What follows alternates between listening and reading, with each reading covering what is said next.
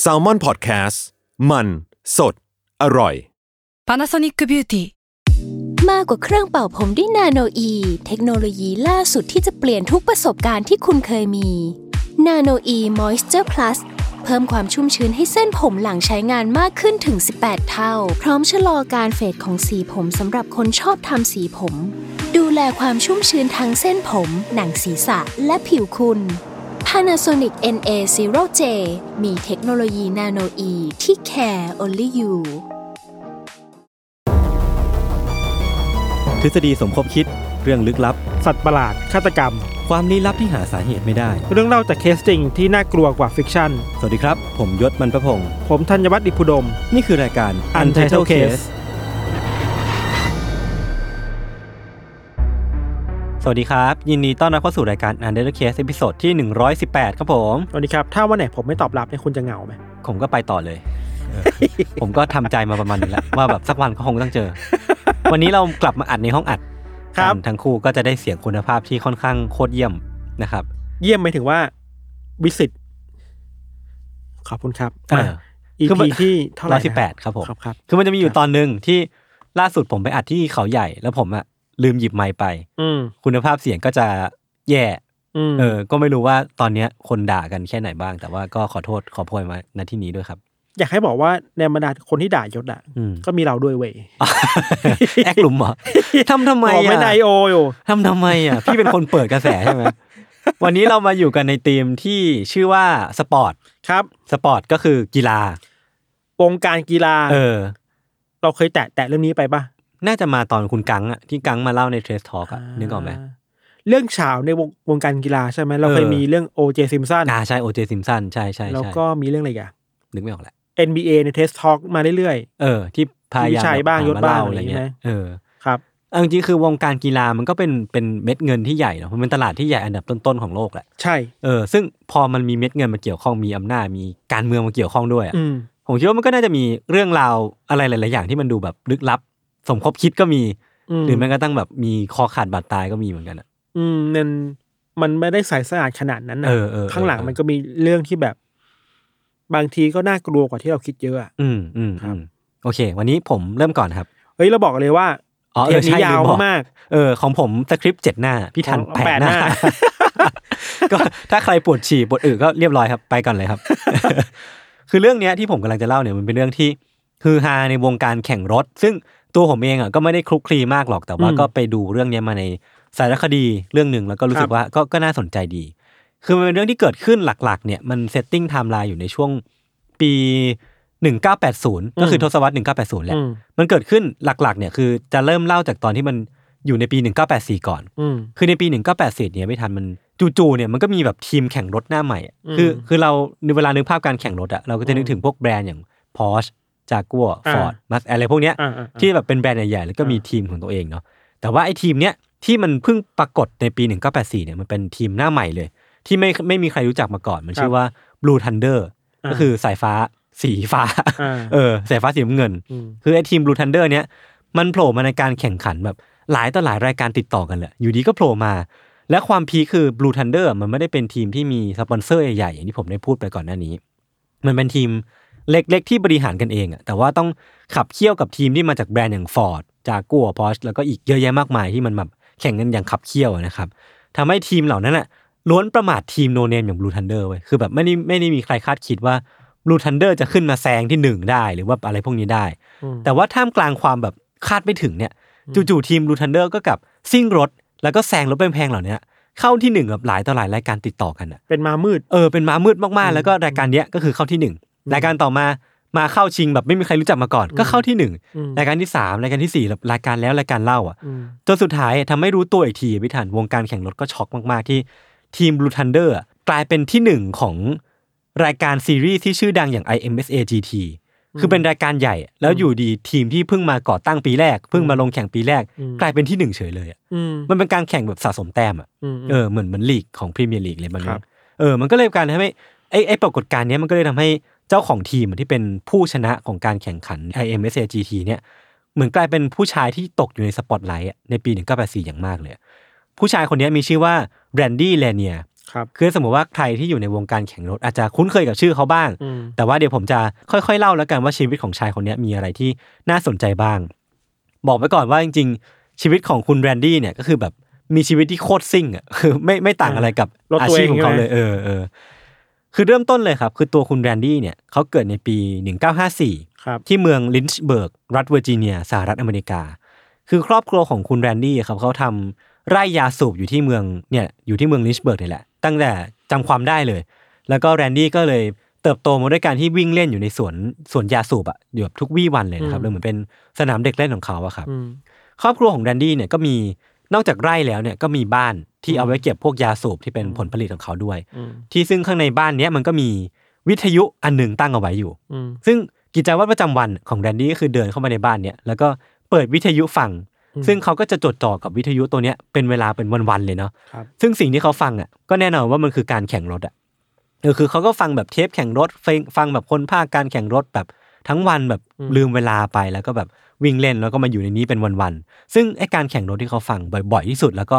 จำความได้มากที่สุดอะมันคือการแข่งอินดี้ห้าร้อยซึ่งมันย่อมาจากอินเดียนาโพลิสห้าร้อยซึ่งเป็นการแข่งรถที่อินเดียนาโพลิสนี่แหละมันเป็นรายการดังประมาณเอนี้อไหมได้ยินใช่บ่อยๆใช่ใช่ไหมคือผมเองก็ขนาดไม่ได้อยู่ในวงการยังเคยได้ยินเออรายการเคยได้ยิเนี้ยบ่อยๆใช่เหมือนเหมือนเป็นรายการที่เป็น top ของ top อะเป็นรายการที่นักแข่งทุกคนจะใฝ่ฝันถึงมันอะไรเงี้ยคครัรับบ พอได้ฟังวิทยุบ่อยเข้า ได้ฟังความตื่นเต้นได้รู้สึกถึงความ hype ของวงการแข่งรถก็เลยเหมือนเป็นจุดเริ่มต้นความฝันของแรนดี้ที่เริ่มต้นที่จะอยากเป็นนักแข่งมืออาชีพแหละจากการที่ฟังวิทยุทุกวี่วันนะครับอืมอุปสรรคอะสำคัญของเขาอะอืมคือด้วยความที่เขาเป็นเด็กบ้านนอกอะเป็นแบบเป็นเด็กที่ไม่อยู่ในเมืองไม่ได้อยู่ในรัฐที่เจริญมากเลยครับเขาก็ไม่ได้มีเงินเยอะอืมแล้วก็บ้านก็ทำไร่เขาก็เลยคิดว่าไอ้ความฝันที่จะเป็นนักแข่งรถอะมันเป็นความฝันที่อยู่ค่อนข้างไกลอะ เวลานึกถึงการแข่งรถมันมันมีค่าใช้จ่ายเยอะมากเนาะต้องซื้อรถเองต้องแต่งรถต้องแบบอะไรนู่นนี่เยอะมากเลยอย่างเงี้ยแล้วก็มันก็เลยเป็นความฝันที่อาจจะดูยากเกินไปสำหรับเด็กเด็กบ้านนอกคนหนึ่งนะครับ ซึ่งจุดพลิกผันแรกของชีวิตของแรนดี้เนี่ยก็คือตอนที่ครอบครัวของเขาเนี่ยครับย้ายไปอยู่ที่ฟลอริดาในปี 1967 แรนดี้เนี่ยที่ตอนนั้นอายุประมาณ 13 ปีเนี่ยก็ได้จากเด็กบ้านนอกอะเข้าไปอยู่เมือง แล้วก็แบบได้เผชิญโลกที่ค่อนข้างที่จะน่าตื่นเต้นมากๆเหมือนเป็นโลกคนละใบที่เขาเคยเจอมาเลยครับ คือจากไร่นาเนี่ยเขาได้มาเจอทะเลอืมแล้วก็ได้เจอสาวๆใส่บิกินี่อันนี้เป็นสิ่งที่เขาเล่าเนาะครับแล้วก็เจอคนเจ๋งๆเต็มไปหมดเลย เป็นคนแบบเด็กฮิปๆเด็กคูลๆเด็กเท่ๆอะที่เขาอยากจะเข้าไปเป็นเพื่อนด้วย ซึ่งสุดท้ายเขาก็ได้ไปเป็นเพื่อนกับเด็กกลุ่มนี้ แล้วก็ได้ใช้ชีวิตอยู่กับพวกเขาแล้วก็กลายเป็นที่รักของกลุ่มเพื่อน แล้วก็เหมือนเพื่อนๆก็จะเล่าเล่ากันฟังว่าแบบแรนดี้เป็นคนที่มีเอกลักษณ์ในการพูดที่ค่อนข้างน่าสนใจอืมคือเขาจะมีเสียงที่สูงแล้วก็แบบวิธีการพูดที่ค่อนข้างเร็ว แล้วก็ มีนิสัยที่ไปไหนไปกันอะ แบบเพื่อนเอาอะไรก็กูไปด้วยอะไรเงี้ยก็เหมือนเป็นที่รักของเพื่อน นั่นก็เลยทำให้ชีวิตที่ฟลอริดาของแรนดี้อะก็ไม่ได้ต่างอะไรจากวัยรุ่นที่มีนิสัยซ่าๆทั่วไปอืมคือเขาก็ใช้ใช้เวลาส่วนใหญ่อยู่กับเพื่อน มีแฟนปุ๊นกัญชา เสพยากัน แล้วก็อยู่กับเพื่อนตลอดเวลา24/7เนาะครับไอ้พฤติกรรมของแรนดี้อะครับก็ทำให้ตัวคุณพ่อของเขาเนี่ยไม่ค่อยชอบเท่าไหร่ คือเขาก็ไม่ค่อยชอบที่แรนดี้ใช้เวลาส่วนใหญ่ในการเสพยาดูดกัญชาอะไรเงี้ยอืม ก็เลยพยายามที่จะหางานให้ทำก็เลยแบบส่งเขาไปอยู่ที่ไซต์ก่อสร้างแห่งหนึ่ง ซึ่งแรนดี้ก็ไปทำจริงๆแหละ แล้วก็ได้เงินประมาณ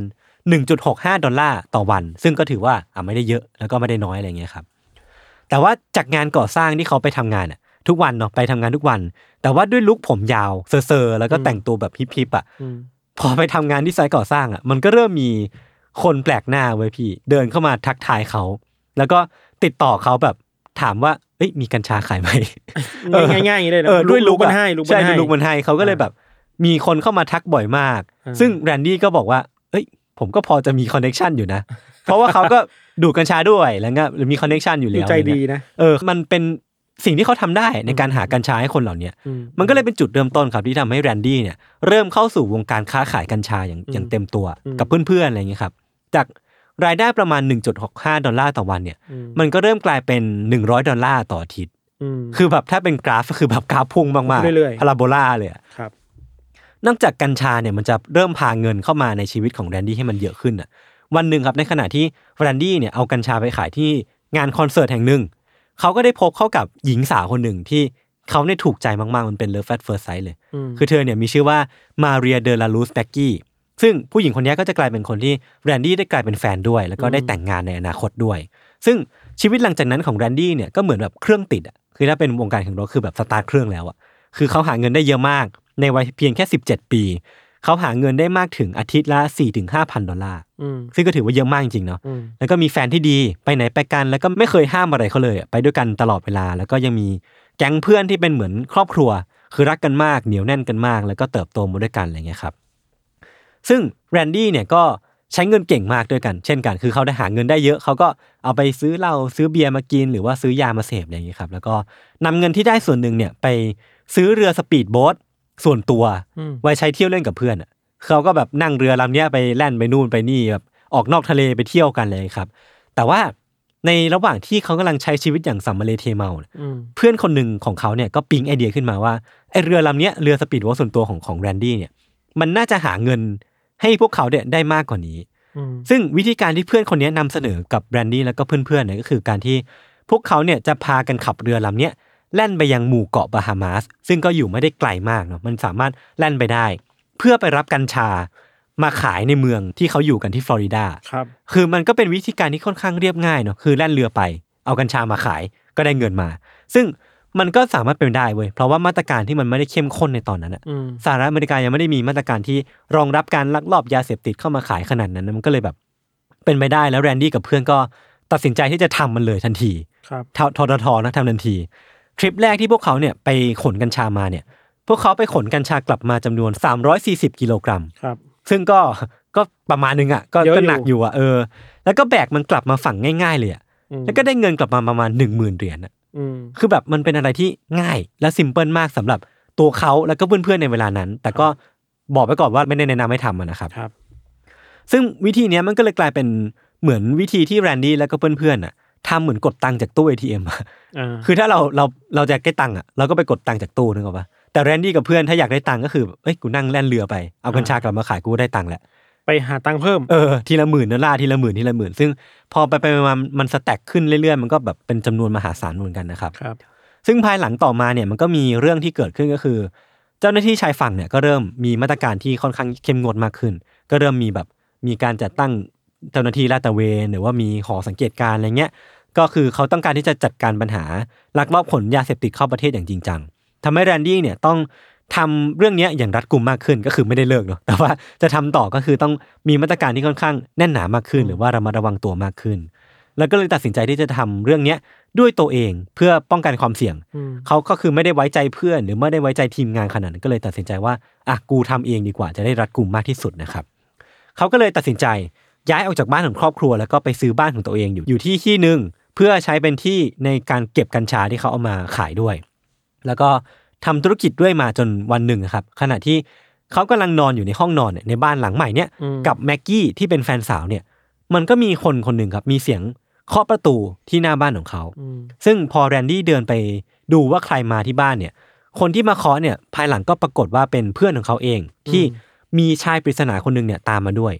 เออ คือสิ่งที่มันเกิดขึ้นเนี่ยคือเพื่อนคนเนี้ยพาคนนี้มาเพื่อดีลกัญชากันอ่าก็คือมาซื้อขายกัญชาแหละ แต่ในระหว่างที่แรนดี้กำลังเดินเข้ามาในบ้าน เพื่อหยิบกัญชามาขายให้เขาอะมามาขายให้เพื่อนกับชายคนเนี้ยไอคนที่มามาที่บ้านของแรนดี้ด้วยเนี่ยก็หยิบปืนขึ้นมาเว้ยอ่าฮะหยิบปืนเข้ามาจ่อเข้าไปที่หัวของแรนดี้แล้วก็ทำการปล้นกัญชาที่แรนดี้หยิบมาไปครับแล้วก็จับการทำการจับแรนดี้ติดไว้กับพื้นอะเอาสกอตเทปติดไว้กับพื้นแล้วก็แม็กกี้แฟนสาวของเขาด้วย แล้วก็เดินทั่วบ้านเลยเอาของกัญชาแบบลักลอบขโมยออกไปหมดเลย ซึ่งกลายเป็นว่าเหตุการณ์เนี้ยพี่ทัน มันทำให้แม็กกี้แล้วก็แรนดี้เนี่ยกลัวแบบ กลัวมากๆอะ เพราะว่ามันเป็นเหตุการณ์ที่เรียกได้ว่าคาบเกี่ยวระหว่างชีวิตกับความเป็นความตายอะไรเงี้ยวินาทีเดียวนะเออคือถ้าสมมติว่าเขาไม่ยอมหรือว่าแบบเหตุการณ์มันไม่ได้ลงเอยด้วยการที่เขารอดชีวิตอะคือเขาต้องตายแน่ๆในตอนนั้นอะครับมันก็เลยเป็นการเหตุการณ์ที่ทำให้แรนดี้ตัดสินใจว่าเขาจะไม่ยุ่งเกี่ยวกับอะไรแบบนี้แล้วอะอืมมันจะไม่ยุ่งเกี่ยวกับการลักลอบขายกัญชา หรือว่ายาเสพติดอีกแล้วอะแล้วก็ทำให้เส้นทางชีวิตของของแรนดี้เนี่ย เริ่มกลับเข้าเลนของการแข่งขันรถอีกครั้งหนึ่ง จากตอนที่ตอนเด็กๆเขาฟังวิทยุอะอืมจากตอนนั้นมาถึงตอนนี้มันไม่มีอะไรเกี่ยวกับรถเลยเว้ยอืมมันมีแต่กัญชาชีวิตเสเพลไปวันอืมๆตอนนี้พอเขาเริ่มคิดได้ว่าแบบไอ้ไอ้การที่เขาทำอยู่เนี่ยมันเสี่ยงชีวิตมากเลยอืมเขาก็เลยเริ่มกลับมาสนใจการแข่งรถอีกครั้งหนึ่ง เพราะว่ามันเป็นเป้าหมายที่เขาเคยมีในอดีตมานานแล้วนะครับมันปลอดภัยกับชีวิตมากกว่าแบบ เรื่องมืดๆดำๆใช่อะไรใช่เนาะใช่ใช่พอตัดสินใจได้อย่างนั้นน่ะเขาก็เลยนำเงินที่เขามีค่อนข้างเหลือเฟือในตอนนั้นนะครับไป ซื้อรถพอร์ชสีฟ้าคันโปรดเลย คือเขาชอบแล้วก็เล็งรุ่นนี้มานานมาก คือพอถอยมาเสร็จปุ๊บเนี่ยก็เริ่มเข้าสู่วงการแข่งรถอย่างเต็มตัวทันทีครับเขาเนี่ยใช้เวลาฝึกไม่นานพี่ทัน คือเขาชวนเพื่อนๆไปฝึกเนาะชวนเพื่อนไปขับที่นู่นที่นี่ชวนแฟนไปนั่งอะไรเงี้ย คือใช้เวลาไม่นานก็ได้เริ่มลงแข่งรายการสำหรับมือสมัครเล่น คือเป็น amateur แล้วก็ได้แชมป์ตั้งแต่ครั้งแรกที่ลงแข่งเลยอะอ่าฮะคือลงแข่งครั้งแรกก็ได้แชมป์เลยอะอ่าบ่งบอกว่าเขามีพรสวรรค์มาก เออเราจะบอกว่า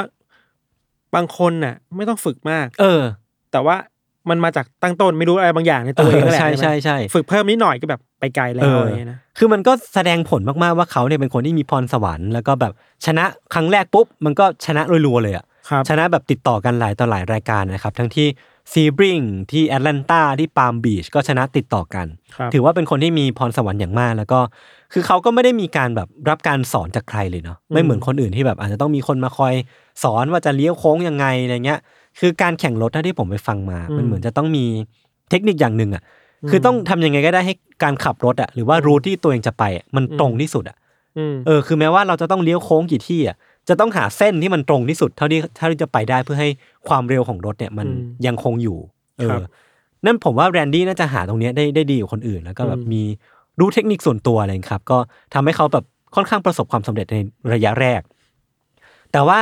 ในการที่เขาแรนดี้เนี่ยจะไปสู่สเต็ปต่อไปได้ ก็คือแบบไปหลีกที่ที่ยากขึ้น ไปเจอคนเก่งขึ้นอะเขาจะต้องเร็วขึ้น แล้วเขาต้องแบบ มีรถที่เร็วขึ้น มีรถที่แรงขึ้น พอที่จะแข่งกับคนอื่นได้อืมซึ่งมันก็ต้องใช้กระตังอะใช้เงินสูงมาก เพราะว่าอย่างที่บอกไปเลยว่ารถมันแพงค่าอะไรมันแพงอะไรพวกเนี้ยครับไหนจะโค้ชอีกไหนจะแบบคนทีมงานที่จะมาช่วยดูอีกอะเออมันก็แบบต้องใช้เงินเยอะมากแล้วเป็นความฝันที่ค่อนข้างราคาแพง แต่ว่ากลับมาคือว่า เราก็รู้ดีฟังมาถึงขนาดเนี้ยก็รู้ดีว่าแรนดี้เนี่ยเขารู้วิธีหาเงินดีกว่าใครเลย คือเงินขนาดเนี้ยแรนดี้รู้แบบรู้ ค่อนข้างง่ายเลยว่า เอ๊ะเขาจะหาเงินขนาดเนี้ยมาได้จากไหนอืมเขาก็เลยตัดสินใจที่จะไปซื้อเรือลำใหม่ขนาด 20 เมตรอะที่มีลูกเรือพร้อมเลยนะแล้วก็แน่นอนเขาก็ส่งเรือลำเนี้ยไปขนกัญชา ไปครั้งหนึ่งทำสิ่งที่ถนัด เออ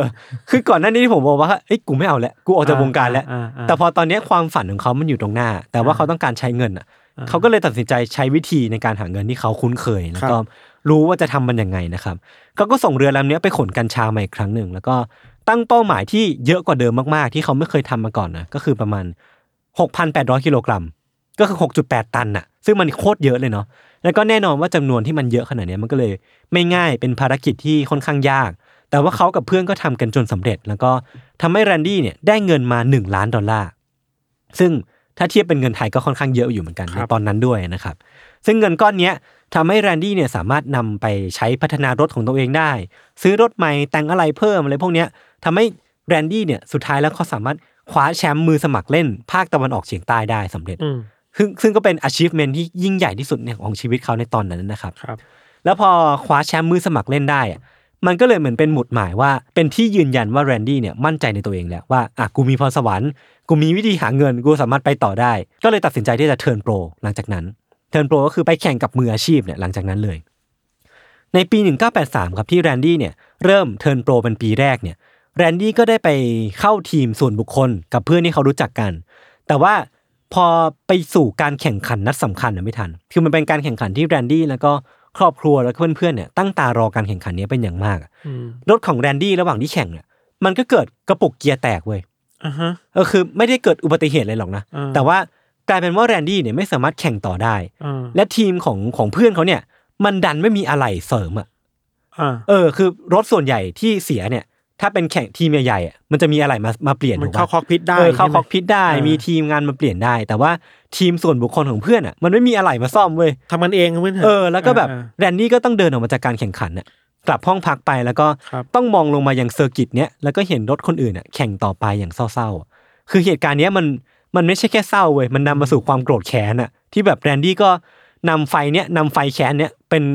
สิ่งที่เขาตัดสินใจว่า หลังจากเนี้ยกูจะสร้างทีมของตัวเองขึ้นมา กูจะสร้างทีมให้ทุกอย่างพร้อมเลย แล้วก็มีคุณสมบัติเพียงพอที่จะทำให้ตัวเองเนี่ยคว้าแชมป์ได้ตามที่ตัวเองใฝ่ฝัน มันก็เลยเป็นสาเหตุว่าทำไมในปีต่อไปในปี 1984อะ Blue Thunder ถึงเกิดขึ้นอืมและก็สร้างปรากฏการณ์อย่างที่ผมบอกไปว่าเขาคว้าแชมป์ที่หนึ่งอย่างต่อเนื่องหลายรายการติดต่อกันอืมแต่กว่าจะไปถึงตำนานของ Blue Thunder พี่ทัน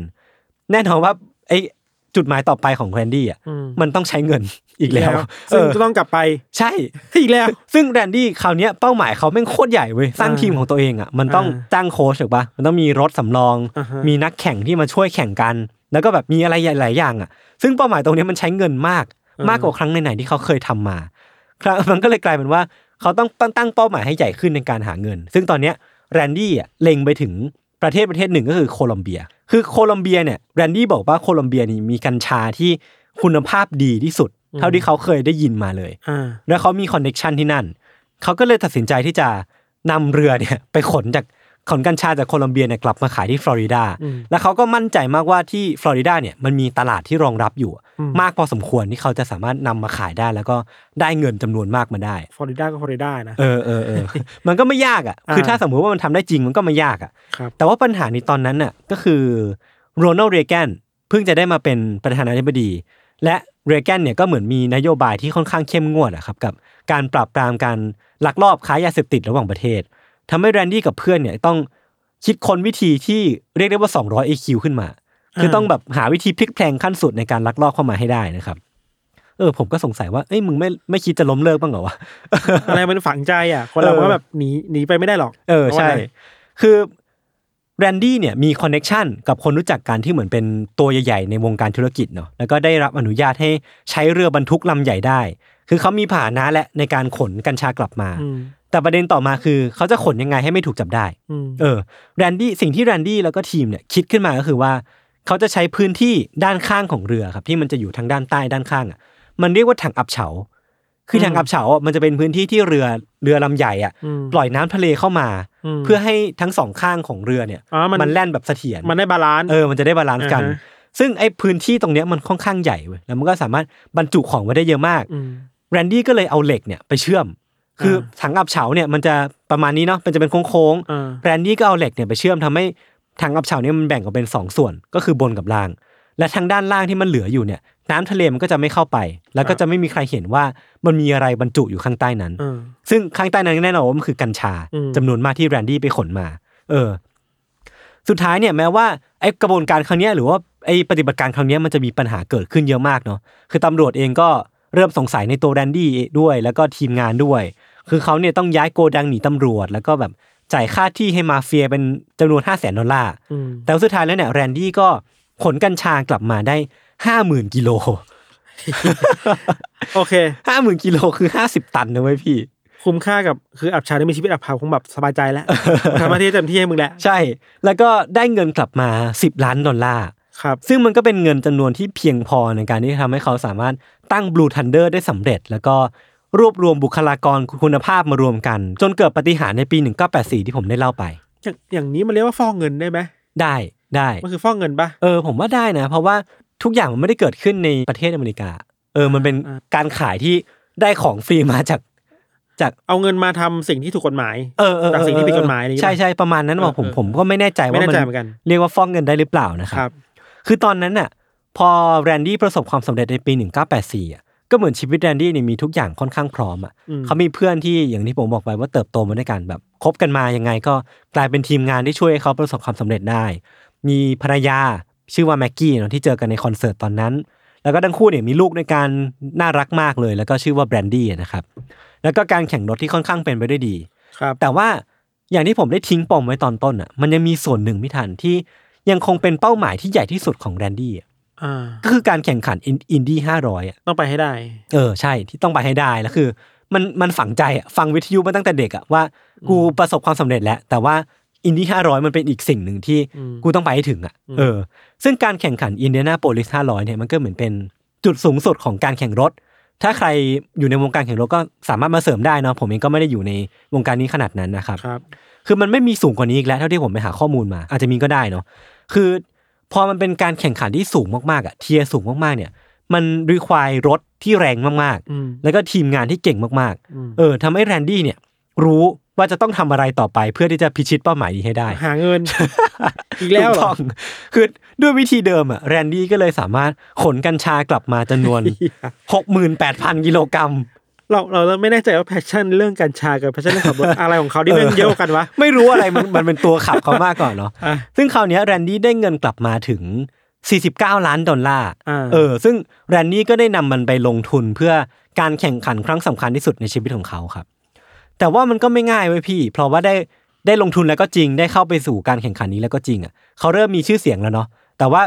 พอเขาไปแข่งจริงๆอะพี่ทันมันเหมือนเป็นการแข่งที่ อาจจะต้องสะสมแต้มไปเรื่อยๆ ถึงจะได้ไปแข่งที่อินดี้500ในวันจริงอะ อืมเออพอเริ่มแข่งในซีรีส์เนี้ยปรากฏว่าแรนดี้ทำผลงานได้ไม่ค่อยดีเว้ย อืมอาจจะเป็นเพราะว่ารถที่เขาเคยแข่งมาปกติมันจะเป็นรถอีกประเภทหนึ่งอ่าแต่ว่าถ้าสมมติว่าจะแข่งในอินดี้ห้าร้อยมันจะเป็นรถที่เรียกว่า IndyCar ต้องเครื่องแรงขึ้น ผมไม่แน่ใจเครื่องอีกแบบหนึ่งแล้วกันเออเครื่องอีกแบบหนึ่งแล้วก็มี structure ที่แตกต่างกันทำให้ครับแรนดี้เนี่ยทำผลงานได้ไม่ค่อยดีครับแล้วก็ตอนนั้นอะมันมีประเด็นหนึ่งก็คือว่าแรนดี้แล้วก็ทีมงานเนี่ยเริ่มสัมผัสได้เว้ย ว่ามีกลุ่มคนบางบางกลุ่มอะคอยจับตามองเขาอยู่อะซึ่งเขาสัมผัสได้ว่ามันน่าจะเป็นตำรวจหรือว่า FBI เริ่มได้กลิ่นแล้วเอว่าอเถอะใช่เพราะว่าแรนดี้อะทำทีม Blue Thunder ด้วยตัวเอง อืมแต่ว่าแรนดี้ไม่ได้มีธุรกิจของตัวเองอะอืมตำรวจก็เริ่มสงสัยว่าเอ๊ะแล้วมึงเอาเงินมาจากไหนวะอืมในการทำทีมที่ค่อนข้างสเกลใหญ่ขนาดนี้ มีเงินหมุนเวียนขนาดนี้ อยู่ดีๆก็รวยขึ้นมาได้ไงเอออยู่ดีรวยขึ้นมาได้ไงอะไรเงี้ยก็เลยแบบ เริ่มมาจับตามองครับ ก็เลยกลายเป็นว่าชีวิตของแรนนี่เนี่ยค่อนข้างที่จะกดดันมากๆนะครับท่ามกลางความกดดันเนี้ยแรนนี่ก็ยังคงต้องนำกัญชา เข้ามาเป็นจำนวนมากเพราะว่าต้องหาเงินมาหล่อเลี้ยงทีม แล้วก็ต้องพัฒนาตัวเองอะต้องพยายามหาเทคนิคใหม่ๆ ต้องพยายามเรียนรู้จากคนที่เก่งๆอยู่ แล้วก็ทำตัวเองให้ชินกับรถแข่งใหม่อืมแล้วก็ต้องคอยเฝ้าระวังด้วยว่าตำรวจหรือว่า FBI ที่คอยจับตามองเขาอะจะเข้ามาจับกูตอนไหนวะเออสุดท้ายแล้วมันมีหลายหลาย factor ที่ทำให้แรนดี้เนี่ยชีวิตค่อนข้างเครียดเนาะเออ สุดท้ายแรนดี้ก็พยายามที่จะฝ่าฟันมันไปให้ได้ทำให้ตัวเองเก่งขึ้น แล้วก็สุดท้ายเนี่ยก็เก็บแต้มจนได้เข้าไปแข่งในรอบอินดี้500 จนได้ ก่อนหน้าที่การแข่งขันจะเริ่มต้นเนี่ยครับแรนดี้ต้องเผชิญกับปัญหามากมายที่มารุมเร้าอย่างที่ผมได้เล่าไป แต่ว่าทันทีที่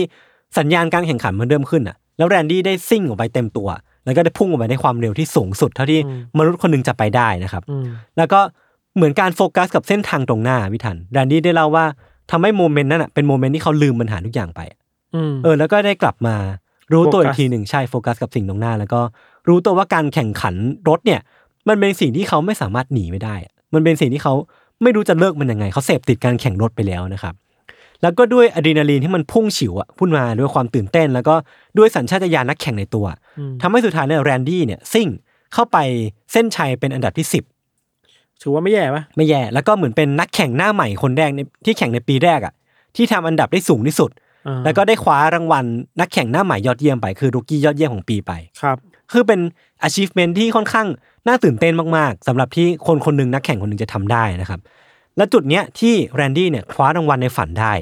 มันก็น่าจะเป็นจุดสูงสุดในชีวิตของแรนดี้แหละ เพราะว่าหลังจากที่เขาคว้ารางวัลนี้ได้เนี่ย มันก็เข้าสู่ขาลงอย่างแท้จริง อืม ผมจะเล่าแบบรวบๆแล้วกันนะครับ เพราะว่ามันมีอะไรเกิดขึ้นค่อนข้างเยอะครับคือหลังจากนั้นที่แรนดี้คว้าตำแหน่งนี้ได้เนี่ย ชีวิตของแรนดี้ก็ยังคงต้องลักลอบค้ากัญชา เพื่อทำทีมแข่งรถต่อไป จนกระทั่งวันหนึ่งเนี่ยเขาก็ไปประสบอุบัติเหตุ ระหว่างแข่งจนบาดเจ็บสาหัส แล้วก็ต่อมาเนี่ยพอเขาหายดีเริ่มกลับมาการทำการแข่งขันอีกรอบเนี่ยเขาก็โดน FBI สงสัย FBI คราวเนี้ยบุกไปถึงบ้านเลยเว้ยอืมเพื่อไปพูดคุยกับภรรยาของของของแรนดี้ว่าแบบ เฮ้ยสามีคุณหาเงินมาจากไหนหรอ มีอะไรจริงๆหรือเปล่าที่คุณปิดบังพวกเราไว้ เออ จนตัวแรนดี้เนี่ยต้องหนีไปอยู่ไมอามี่อะเพื่อเพื่อแบบหนีจากตำรวจนะครับอืมแล้วเรื่องราวมันก็เริ่มดำดิ่งลงไปอีกเมื่อเพื่อนของเขาเนี่ย เพื่อนของแรนดี้ที่เติบโตมาด้วยกัน แล้วก็ทำธุรกิจมาด้วยกันเนี่ยเริ่มโดนจับไปทีละคนทีละคนอะไรเงี้ยครับมันก็เลยแบบยากขึ้นเรื่อยๆ แล้วก็แบบกดดันขึ้นเรื่อยๆ วันที่ลูกชายของแรนดี้เนี่ยคลอดเป็นลูกคนที่สองนะครับ วันนั้นเนี่ยแรนดี้ที่กำลังหลบหนีอยู่เนี่ย ต้องการที่จะซื้อตุ๊กตาแล้วก็ไปเยี่ยมเขาที่โรงพยาบาลอืมแล้วแต่ว่าระหว่างทางนั้นน่ะระหว่างที่กำลังเดินทางไปเยี่ยมอะเขาก็แวะไปที่ร้านอาหารแห่งหนึ่งเนาะแล้วก็ไปแวะกินข้าว ซึ่งในร้านอาหารแห่งเนี้ยพี่ทันความตลกก็คือ มันมีทีวีตั้งอยู่เว้ยอืมและในทีวีที่มันเขาดูอยู่อะมันฉายข่าวเกี่ยวกับเขาอะไอ้ตัวเองในข่าวอ๋อในในทีวีนั้นเป็นบ้านเขาอะเป็นบ้านของแรนดี้ที่ FBI ตั้งข้อหาแรนดี้อะว่าแบบยักยอกเงินหรือว่าฟอกเงินอะไรเงี้ยอ่าแล้วต้องการที่จะเข้าไปจับเขาอะแล้วก็ตอนนี้มีหมายจับเขาอย่างอย่างเป็นทางการแล้วอะนั่นก็เลยเป็น moment ที่แรนดี้เข้าใจว่าอะกูไม่อยู่แล้ว กูต้องไปให้ได้อะไรเงี้ยขับก็แบบกู mass แล้วเออตัดสินใจที่จะหนีไปทันทีเลยนะครับครับซึ่งระหว่างที่แรนดี้เนี่ยหนีไปเนี่ยภรรยาของแรนดี้ก็ต้องถูกจับเข้าคุกอย่างช่วยไม่ได้เนอะเพราะว่าเธอเองก็มีส่วนรู้ส่วนเห็นกับกับสิ่งที่เขาทำมาตลอดเวลา รวมถึงตัวพ่อของแรนดี้ด้วยที่ แม้จะไม่มีส่วนเกี่ยวข้องกับพฤติกรรมของแรนดี้เลยอะอืมแต่ว่าเขาก็ถูกจับไปด้วยเพราะว่าแรนดี้เนี่ยนำเงินส่วนหนึ่งที่เขาได้มาเนี่ยไปฝังไว้ในบ้านพ่อแม่ เออ ก็เลยไม่ซวยเหรอ ก็ซวยก็พ่อก็โดนจับไปด้วยอ่าซึ่งภายหลังแรนดี้ก็ออกมาให้สัมภาษณ์ว่าเขายังเสียใจถึงเรื่องนี้จนอืมจนถึงวันนี้อะไรเงี้ยครับ อืมพอพอเรื่องมันยาวมามันมันกู่ยากมันกู่ไม่ใช่กลับเนาะใช่ใช่ไหมใช่เออออกไม่ได้อย่างเงี้อยอกไม่ได้ สุดท้ายแรนดี้ก็หนีไป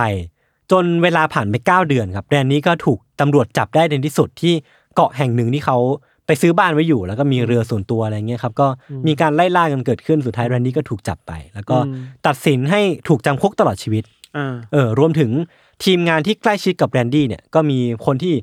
มีเป็นมือขวาเลย แล้วก็เป็นคนที่เขาไว้ใจมากที่สุดเนี่ยก็ถูกจับกันไป แล้วก็ติดคุกกันไปแบบห้าปีสิบปีอะไรเงี้ยครับก็ถูกจับทุกคน เรียกได้ว่าเป็นการปิดฉากตำนานนักแข่งที่อื้อฉาวที่สุดคนหนึ่งของโลกใบนี้ไป มาเร็วดับเร็วเออพูดอย่างนี้ได้ไหมรุ่งอยู่ปีสองรุ่ปีอะรุ่งเร็วดับเร็ว เออ แต่คือแบบเขาก็มีแพชชั่นสูงมากเลยนะเออ คือสำหรับผมอะบางคนถ้าเขาหาเงินได้เยอะขนาดเนี้ยอืมเขาอาจจะเบนเข็มจากการสิ่งที่เขารักไปแล้วก็ได้อืมเออ แต่เนี้ยก็คือแบบมันยังมีสิ่งที่เขารักอยู่ แล้วก็มีสิ่งที่อะถกเถียงได้อยู่ เออ มันก็ควบคู่กันไปอะไรเงี้ยครับอืมเพราะว่าเออกัญชาตอนนั้นมันยังไม่ถูกกฎหมายถูกไหมใช่ใช่ใช่ซึ่งสิ่งที่พี่ธันพูดเมื่อกี้คือประเด็นเลย คือพอเวลามันผ่านมากัญชามันก็ถูกกฎหมายเนาะอืมในในบางรัฐของอเมริกาตอนนี้นะครับอืมอืมเวลาผ่านไป 27 ปี พอโลกมันก้าวหน้ามากขึ้นเรื่อยๆเนี่ยครับกฎหมายต่างๆ มันก็ค่อนข้างเปลี่ยนไปในทางที่อาจจะเหมือนกลับมาทบทวนอีกรอบหนึ่งว่ากัญชามันผิดกฎหมายจริงหรือเปล่า แล้วก็อืมอืมคนที่เคยถูกขังคุกด้วยคดีประมาณเนี้ยในอดีตเนี่ยก็เริ่มถูถูกกปล่อยมาถูกปล่อยออกมาหรือว่าถูกกลับมาพิจารณาคดีใหม่อีกครั้งหนึ่ง ซึ่งแรนดี้ก็เป็นหนึ่งในนั้นทำให้27 ปีต่อมาเนี่ย แรนดี้ก็ถูกปล่อยตัวออกมา เพื่อเผชิญโลกความจริงอีกครั้งหนึ่งนะครับ แต่ก็นานนะแต่27ก็ปีอาจจะผิดตามอัตรานั่นแหละเนาะใช่ใช่ตอนแรกเขาถูกจำคุกตลอดชีวิตด้วยซ้ำมานะครับเออเขาก็เลยได้ออกมาเจอเพื่อนๆ แล้วก็อดีตภรรยาแล้วก็ลูกๆอีกครั้งหนึ่ง ซึ่งปัจจุบันเนี้ยพี่ทันแรนดี้ก็ได้เป็นตัวแทนส่งเสริมภาพลักษณ์ให้กับบริษัทกัญชาเพื่อการแพทย์ โอเคแหละเราคิดว่าบริษัทกัญชาก็หาตัวถูกคนแหละเออเหมาะสมมากๆ แล้วก็ตอนเนี้ยเขาก็ยังคงอยากที่จะเป็นนักแข่งอยู่นะเว้ยครับ ในวัยที่แก่มากๆแล้วอะเขาก็อ่ายัยังคงแบบเตรียมตัวเพื่อลงแข่งในรายการอยู่อะในการอ่าในรายการหนึ่งอยู่ต่อ แต่ทำผิดไปแล้วเนาะเออเออเออคือมันก็น่าสนใจมากๆชีวิตของของแรนดี้อะพี่ทันว่าไงบ้างอย่างที่บอกเราไม่รู้ passion ระหว่างกัญชากับใช่คำว่าไหนอะไรมากกว่ากันเออเออเออคือแบบผมแม่งสุดทั้งสองอะไรสงนำวะเออหรือถ้าบอกว่า passion ขับรถเยอะมากอืมๆถ้าเยอะจริงคุณพร้อมทิ้งกัญชาได้หรือเปล่าอะอ่าใช่ใช่ใช่ใช่ป่ะเออหรือถ้า กัญชาคือ passion คุณจริงคุณพร้อมทิ้งกัญชาได้ไหมอะอืมอืมถ้าถ้ามาอธิบายแบบนี้แปลว่า passion สำคัญของเขาคือกัญชาปะวะก็เพราะเขาไม่ออสามารถทิ้งกัญชาไปได้อะแต่ว่าในขณะเดียวกันเขาก็ไม่สามารถทิ้งการแข่งรถไปได้เหมือนกัน หรือมันคู่ๆกันนี่หรอเออมันคือชีวิตเขาแหละมั้งเอเนาะอแต่ว่าโอเคแหละ ถึงแม้วันนี้มันจะถูกกฎหมายมันจะถูกลีก a ไลซ์แล้วในอืมบางรัฐในของอเมริกาแต่ว่าณเวลานั้นมันยังไม่ถูกกฎหมายแหละถูกต้องถูกต้องมันไอการค้าขายว่าเป็นผิดผิดๆอยู่แล้วอืมว่าอืมก็ต้องตามกฎหมายไปอะอืมใช่ป่ะผิดก็ผิดจริงอะใช่ ทำให้ผิดไหมผิดเราไม่เราเราสำหรับเราที่คุยยศคือ มันฟอกเงินไหมนะอืมใช่แบบเราสิ่งที่ผิดกฎหมายมาลงทุนในสิ่งที่ถูกกฎหมายอะอืมอืมมันฟอกเงินหรือเปล่าครับ แล้ว ไม่รู้สิหมายถึงว่า อะคิดคิดจากเวลานั้นเลยอะอืมอาจจะไม่แฟร์หรือเปล่านะในการเอาเงินจากหาเงินมาจากสิ่งผิดกฎหมายอืมเพื่อมาลงทุนเพื่อแข่งขันกับคนอื่นเนี่ยอ่าอ่าเอออะไรเงี้ยก็ตั้งคำถามได้แหละตั้งคำถามได้เออครับ ซึ่งผมเอาข้อมูลเนี้ยมาจากสารคดีที่ชื่อว่า Bad Sport ตอนชื่อว่า Need for Beat ไม่ใช่ need for speed นะ Need for Beat เออจริงๆ มันจะมีดีเทลที่ผมไม่ค่อยได้เล่าเยอะมาก เพราะว่าครับมันสารคดีมันชั่วโมงครึ่งอะนะครับครับจริงๆก็มีข้อถกเถียงอย่างที่พี่ทันพูดเมื่อกี้เลยว่า ตอนนั้นอะมันยังไม่ถูกกฎหมายก็จริงอืมแต่ว่ามันก็มีการพูดถึงว่าไอ้การที่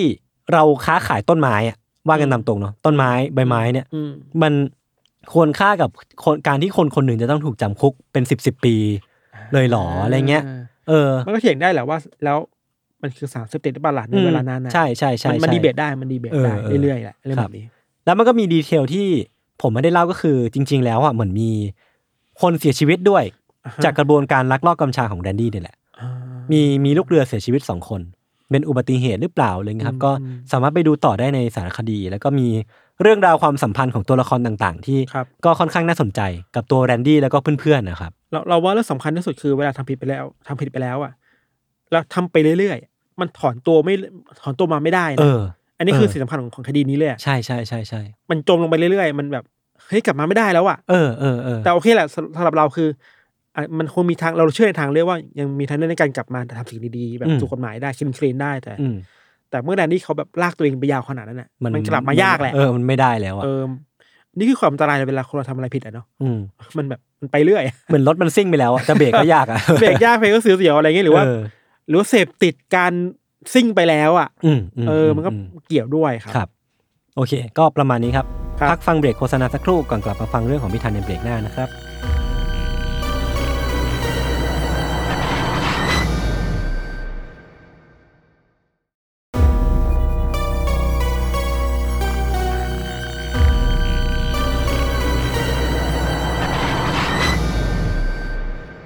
ครับเรื่องของเราครับ เป็นเรื่องอื้อฉาวในรัสเซียเราเปิดหัวมาอย่างนี้เลย แล้วมันก็พาเราไปเห็นแบบอะไรที่มันมาคือมาน่ากลัวน่าสะพรึงกลัวกว่าที่คิดได้อันนี้คือโปรยโคตรเบอร์เนาะคือเรื่องต้นนี้เว้ยยศมันเริ่มจากชายชาวรัสเซียคนหนึ่งชื่อว่าวิทาลีสเตปานโนวาอืมวิทาลีเนี่ยเขาเป็นคนที่สนใจและรักวิทยาศาสตร์การแพทย์มากครับ มี passion ว่าอยากไปทำงานในองค์กร ด้านการตรวจจับโดบอะอืมการใช้สารกระตุ้นแบบผิดกฎหมายอะและเขาทำได้นะเขาไปทำงานในองค์กร ที่ชื่อว่า Russian Anti Doping Agency อืมชื่อย่อคือลูซาดาในปี 2008 ไอองค์กรลูซาดาเนี่ยมันเป็นองค์กรที่ทำงานเพื่อต่อต้านการโดบยาในรัสเซีย คือเฉพาะมาก ๆ เลย ใช่เพราะว่า 2008อะมันเหลือเวลาอีกไม่นานที่รัสเซียจะได้เป็นเจ้าภาพโอลิมปิกฤดูหนาวอ่าที่โซชิในปี 2014ครับและปูตินน่ะตอนนั้นเป็นผู้นำอะปูตินพยายามจะทำให้ไอโอลิมปิกฤดูหนาวเนี่ยมันดูคลีนที่สุดอะอ่าเท่าที่จะทำได้เขาทำได้ก็เลยตั้งไอองค์กรนี้ขึ้นมา แล้วคุณวิทาลีต้องเข้าไปทำงานเนาะหน้าที่ของลูซาดาคือตรวจสอบการโดบ แล้วก็ปกป้องไม่ให้มีการโดบในกีฬาต่างๆ เกิดขึ้นนะครับอืม ชีวิตของวิทาลีเนี่ยเขาทำงานในองค์กรนี้ไปออกภาคสนามไปตรวจสอบตัวฉี่คนอะพูดง่ายๆอืมพอมาถึงปี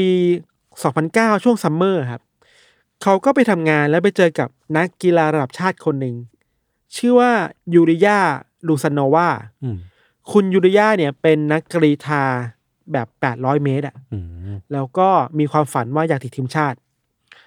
ทั้งสองคนแบบไปเจอกันน่ะในงานแข่งขันแล้วคุยกันแล้วแบบถูกคอก็แบบเอ้ยจีบกันน่ะอืมแลกอีเมลกันแล้วก็ไปออกเดทกัน ทั้งสองคนไปออกเดทกันแล้วก็ในแผนเขาคือว่าวันเนี้ยจะขับรถไปรับ แล้วก็จะไปดูหนังกันนะ ไปคาเฟ่กันมันคู่เดทปกติอะยศ แต่ว่าในช่วงที่ทั้งสองคนอยู่บนรถอะกำลังเดินทางไปเที่ยวอะก็คุยกันเนาะยูริยาเป็นคนที่ชอบเล่าเรื่องชีวิตตัวเองฝ่ายหญิงอะอื มมันก็อาจจะเป็นขั้นตอนในการจีบกันบ้างแบบเปิดเผยเรื่องตัวเองว่าตัวเองเป็นอะไรมาอย่างเงี้ยครับอืมคุณยูริยาก็เล่าว่า เธอเนี่ยมีความฝันว่าอยากจะเป็นนักกีฬาทีมชาติรัสเซียให้ได้ อยากไปเล่นโอลิมปิกให้ได้ในชีวิตหนึ่งจริงๆนักกีฬาทุกคนก็มีความฝันแบบนี้ปะหลายๆคนแบบว่าอยากไปโอลิมปิกมันคือความฝันสูงสุดอะเออใช่ใช่คุณยูริยายังเล่าต่อว่า เอ้ยชีวิตเรื่องราวของเธอในเวลาไปเก็บตัวในค่ายในค่ายนักกีฬามันเป็นยังไงเจอยังไงบ้าง ต้องฝึกหนักแค่ไหนต้อง ทำอะไรมาบ้างครับอืมพอเล่ามาถึงจุดหนึ่งอะยูริยาบอกว่า เฮ้ยคุณ คุณรู้เชื่อไหมว่าในหมู่นักกีฬารัสเซียเนี่ยพวกเราใช้ยาโดปเป็นประจำนะอืมคือพูดแบบรู้ใช่ปะเออ แล้วก็พูดต่อด้วยว่า เอ้ยเนี่ยพวกเราทำมันมานานแล้วอ่าทำมาแบบตั้งแต่โซเวียตแล้ว ตอนนี้เป็นรัสเซียทำอยู่เออแล้ว ทุกคนโดบกันเป็นว่าเลยเนี่ยโค้ดก็รู้ นักกีฬาก็รู้องค์กรตรวจสอบที่คุณทำงานอยู่ก็รู้นะอ้าวคุณรู้ใช่ไหมอะเออ คือยูริยาพูดเรื่องนี้เพราะคิดว่าอีกฝ่ายรู้เรื่องอะอ่าเพราะเธอคิดว่านี่คือเรื่องปกติในวงการกีฬารัสเซียอืมทีเนี้ยสำหรับสำหรับตัวคุณผู้ชายอะครับเขามองว่าเฮ้ย เราทำงานนี้นะ เหมือนแบบอารมณ์แบบเหมือนถูกตบกลางสี่แยกอะอาชีพกูเออคือการต่อต้านการโดบยา วิทาลี่แบบ เฮ้ยกูทำงานในองค์กรต่อต้านการโดบยา แล้วเราไปออกเดทกับนักกีฬาที่มาบอกว่าฉันโดบยานะแล้วมันเป็นเรื่องปกติมากเลย วิทาลี่ช็อกกับคำพูดนี้มากครับ แล้วเขาตกใจว่าทำไมเขาไม่เคยรู้เรื่องนี้มาก่อนเลยอะอืมทั้งทางๆที่ทำงานในองค์กรที่จัดการเรื่องนี้เป็นพิเศษอะครับ แถมยังตกใจมากๆ เพราะว่าไม่เคยมีใครมาบอกเขาเรื่องนี้เลย อืมอืมถ้าเขาไม่มาออกเดทเนี่ย ก็จะไม่รู้หรอกนะ อืมพูดให้เห็นภาพมากขึ้นนะครับ สมมุติเราแทนตัวเองเป็นวิทาลี่อะเหมือนเราทำงานในองค์กรแบบต่อต้านการคอร์รัปชันน่ะอืมแล้ววันหนึ่งมีคนมาบอกว่า เอ้ยขอบคุณองค์กรนายมากเลยนะ องค์กรนายช่วยปกป้องการคอร์รัปชันของเราอะ ช่วยหลับตาข้ามหนึ่งให้เราเสมอเลย เออเรารอดจากคอร์รัปชันมาได้เพราะนายช่วยเรานะอืมเดี๋ยวว่ามันเห็นโดนตบหน้ากลางสี่แยกครับสำหรับทั้งคู่อะยศมันคือเดทแรกอะแล้วทั้งคู่บอกว่า หลังจากคุยกันเสร็จอะคิดว่าไปต่อกันไม่ได้ คนละทางกันอย่างชัดเจนเออที่จะไปดูหนังจะไปกินคาเฟ่หรือไปคาเฟ่ไม่ไหวละพังกลับบ้านกันเถอะนะแต่ว่าก็ยังตื้อกันอยู่นะอืมก็คุยกันมาเรื่อยๆจนแล้วก็คบกันเป็นแฟนเว้ยอืมในระหว่างที่คบกันเป็นแฟนเนี่ยก็ยังมีการพูดคุยกันอยู่เรื่อยๆว่าที่ผ่านมาไอการโดบยาในหมู่นักนักวิ่งรัสเซียมันเป็นยังไงบ้างเลยครับ เช้าหลังจากวันที่ไปเดทกันน่ะ วิทาลีกลับไปที่ออฟฟิศอืมองค์กร ต่อต้านการโดบยาในรัสเซีย เอาข้อมูลที่ยูริยาเล่าให้ฟังอะ ไปคุยกับหัวหน้าอืมหัวหน้าครับ เนี่ยผมไปเดทมา ผู้หญิงบอกผมมาอย่างนี้ เป็นเรื่องจริงไหมอืมหัวหน้าฟังแล้วนิ่งไปประมาณสามสิบวินาทีอะ แล้วพูดว่า ฟังคำแนะนำฉันไว้นะ จงอยู่ห่างๆผู้หญิงคนนี้เอาไว้อะเชี่ยคือสำหรับวิทาลีแล้ว มันแปลว่าเฮ้ยนี่คือเรื่องจริงอะ โอ้โหนึกออกปะเออ คือถึงแม้จะไม่ได้ปฏิเสธ แต่ว่าการพูดแบบนี้แปลว่า มันต้องมีอะไรบางอย่างมันในมีการเงื่โดอนบยางำเออทั้งคู่ก็คบหากันต่อไป ไม่ได้แบบถอยห่างตามคำแนะนำของหัวหน้า อืมยูริยาเริ่มเปิดเผยเรื่องราวมากขึ้นเรื่อย ๆ ว่า การโดบยาในหมู่นักกีฬาวิ่งเนี่ย มันเกิดขึ้นจนเป็นปกติไปแล้วอะ่ะอืมไม่ใช่แค่กีฬาเธอนะกีฬาอื่นก็มี มีหนำซ้ำคนที่สนับสนุนให้เกิดสิ่งนี้อะก็คือโค้ดนั่นแหละอืมเธอเคยบอกว่าเธอเธอโดบตั้งแต่ตอนที่อยากวิ่งได้เร็วขึ้นน่ะ แล้วสถิติการวิ่งน้อยลงอะโค้ดมันบอกว่าอยากโดบยาไหมโอ้โหพูดงี้เลยเหรอเออช่วยได้นะ โอ้แล้วมีหนำซ้ำในยบางทีเธอเธอได้กินข้าวกับเพื่อนอะเพื่อนเพื่อนนี่เป็นนักนักกีฬาด้วยกันแบบเออฉันโดบอันนี้มาเธอลองดูไหมอะไรอย่างเงี้ยอืมคือมันเป็นเรื่องแบบ ดูเป็นเรื่องปกติอะขอเองอของเป็วงการในเตอนนั้นน่ะนะในตอนนั้นคือมันปกติมากๆเว้ยพอคุยกันไปเรื่อยๆสำหรับสองคนนี้ครับ คนหนึ่งคือฝ่ายแอนตี้นะคนหนึ่งคือฝ่ายโดบยาอืมมันดูเข้ากันไม่ได้เออแต่คุยคุยกันไปเรื่อยๆแล้วแบบ วิทาลีที่เป็นผู้ชายก็พยายามจะแบบ educate แล้วก็สนับสนุนว่า เฮ้ย เราไม่ควรเงียบเรื่องนี้นะเราควรมาเปิดโปงเรื่องนี้กันเถอะมันเป็นเรื่องอันตรายอะไรอย่างนี้ยครับ แต่ยูเดย่าเองก็มีความช่างใจเยอะอะ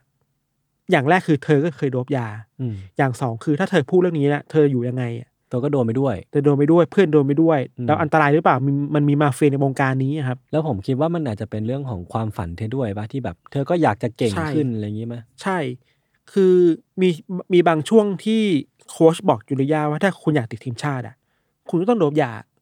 เพราะทุกคนมันโดนหมด เออทุกคนมันโดบหมดพูดแบบนี้เลยอะอืม เพราะฉะนั้นมันมันเป็นความกดดันที่ทำให้คนมันต้องโดบยา เพราะว่าถูกบอกว่าทุกคนทำอะอืม อะไรเงี้ย ซึ่งน่ากลัวเนาะพอทั้งคู่ตกลงกันว่าจะไม่สามารถเงียบต่อไปได้ยศ ก็เริ่มเก็บหลักฐานมากขึ้นเว้ยเพื่อเล่นงานไอ้องค์กรนี้หรือเล่นงานไอ้ขบวนการนี้อะ นี่มันแบบหนึ่งเก้าแปดสี่ป่ะเนี่ย เออมันสนุกมาก สิ่งที่ทำคือยูริยาไปเอากล้องไปแอบถ่ายในคลินิกในแคมป์อะเริ่มจากการตั้งกล้องแล้ว รอถ่ายตอนที่โค้ชอะเอายาสเตียรอยด์อะอืมมาให้แล้วบอกให้กินอันนี้นะไอ้นี่ฉีดวันนี้นะเพื่อโด๊ปนะคือแบบเป็นหลักฐานมาตัวโค้ชอะอืมอันนี้ดูใหญ่เลยนะ มีอย่างนั้นอีกเว้ยมีครั้งหนึ่งเธอถ่ายคลิปการคุยกับนักกรีธาชื่อว่ามาริยาซาวิโนวาอืมเป็นแชมป์โลกกรีธา 800 เมตร เมื่อปี 2011 และเป็นเจ้าของเหรียญทองโอลิมปิกในลอนดอนเมื่อปี 2012 โอ้โห คือโคตรเก่ง คืออันนี้คือเบอร์หนึ่งของโลกในเวลานั้นในกีฬานี้ในช่วง 800 เมตรอะครับ ในคลิปนั้นนะครับซาวิโนวาพูดด้วยน้ำเสียงปกติว่าเออเธอโด๊ปยาเธอโด๊ปอะไรบ้างอือะไรมเงี้ยอืมอืมซึ่งมันก็เป็นหลักฐานปกปิดนะและที่สำคัญที่สำคัญคือซาวิโนวาบอกว่าไอการโด๊ปยาของเธออะเธอทำได้แล้วรอดเพราะว่าโค้ชเป็นคนปกปิดเรื่องนี้ให้อืมเป็นคนคลีนให้ พอมันเป็นแบบนี้ครับมันแปลว่าไอการโดบยาเนี่ยมันไม่ได้เกิดขึ้นแค่ในหมู่นักกีฬาที่หวังติดทีมชาตินะเว้ยอืมอัอันนนี้นี้คือคือระดับโลกอะนักกีฬาระดับเหรียญทองโอลิมปิกยังโดบยา เออ แล้วมันแปลว่าไอการโดบยาของนักกีฬาทีมชาติอะ มันมีคนเกี่ยวข้องมากกว่าแค่โค้ชแล้วป่ะอะมีองค์กรมาเกี่ยวข้มัองนต้องมีอะไรบางอย่างมาเกี่ยวข้องแล้ว ที่สำคัญคือ การได้เหรียญทองโอลิมปิกอะยศ มันได้มาจากการโด๊ปยานะอืมมันได้มาจากการโกงหรือเปล่า อะอืมเออ วิทาลีแล้วก็ยูริยาไม่หยุดแค่นี้เว้ย พวกเขาเดินหน้าต่อแล้วเพราะว่ามันมีตัวละครสำคัญในเรื่องอื้อฉาวนี้ เป็นชายที่ชื่อว่าดรเซอร์เกย์โปรตุกาลอฟครับโปรตุกาลอฟเนี่ยถูกให้ฉายาในวงการกีฬาว่าเป็นหมอยา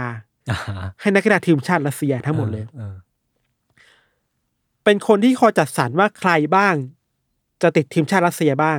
และคนติดทีมชาติเหล่าเนี้ยจะต้องได้รับยาอะไรอือหือในการไปแข่งขัน อืม